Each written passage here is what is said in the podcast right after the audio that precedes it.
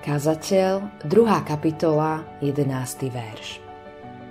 Vtedy som obrátil pozornosť na všetky diela, ktoré moje ruky vykonali a na námahu, ktorú som vynaložil na ich vykonanie. A hľa, to všetko bola márnosť a homba za vetrom. Z ničoho net úžitku pod slnkom. Je úspech to najdôležitejšie v živote? To záleží od toho, ako definujeme úspech. Mnoho ľudí dosahuje svoje ciele ale akú cenu za to zaplatili? Podviedli a zradili?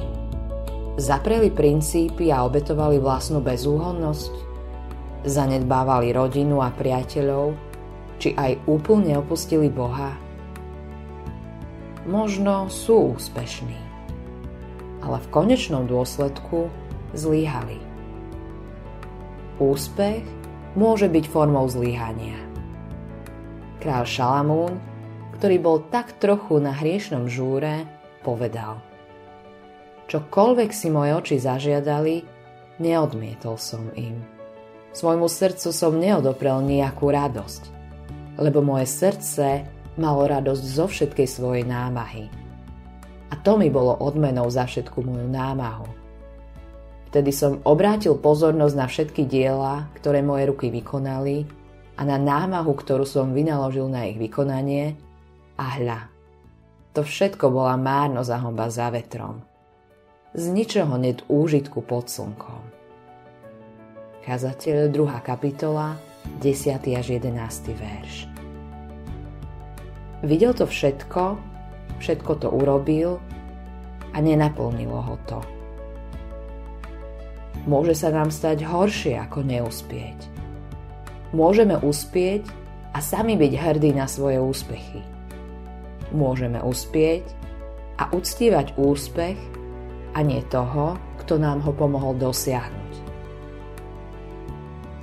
Niekedy môže byť neúspech dobrý, pretože sa môžeme poučiť zo svojich chýb.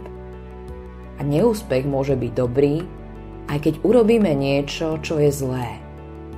Ak sa z toho poučíme a ak sa naučíme, ísť vpred cez neúspech. To znamená, že keď urobíme niečo zlé a okúsime trpké dôsledky, povieme Naozaj to už nechcem urobiť znovu. Preto si v živote postavíme zábrany, robíme preventívne opatrenia, aby sme nikdy viac nespadli do rovnakej pásce. Ak je to tak, potom sme sa z našich zlyhaní niečo naučili. Autorom tohto zamyslenia je Greg Laurie.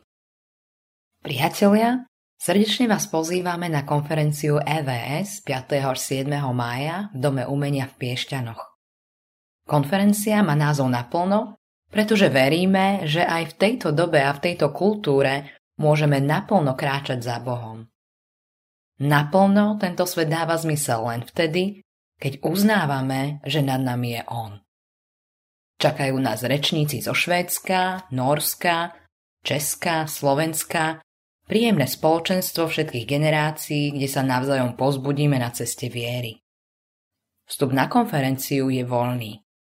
Viac informácií nájdete na našom webe konferencia.evs.sk. Tešíme sa na vás 5. až 7. mája 2023 v Piešťanoch.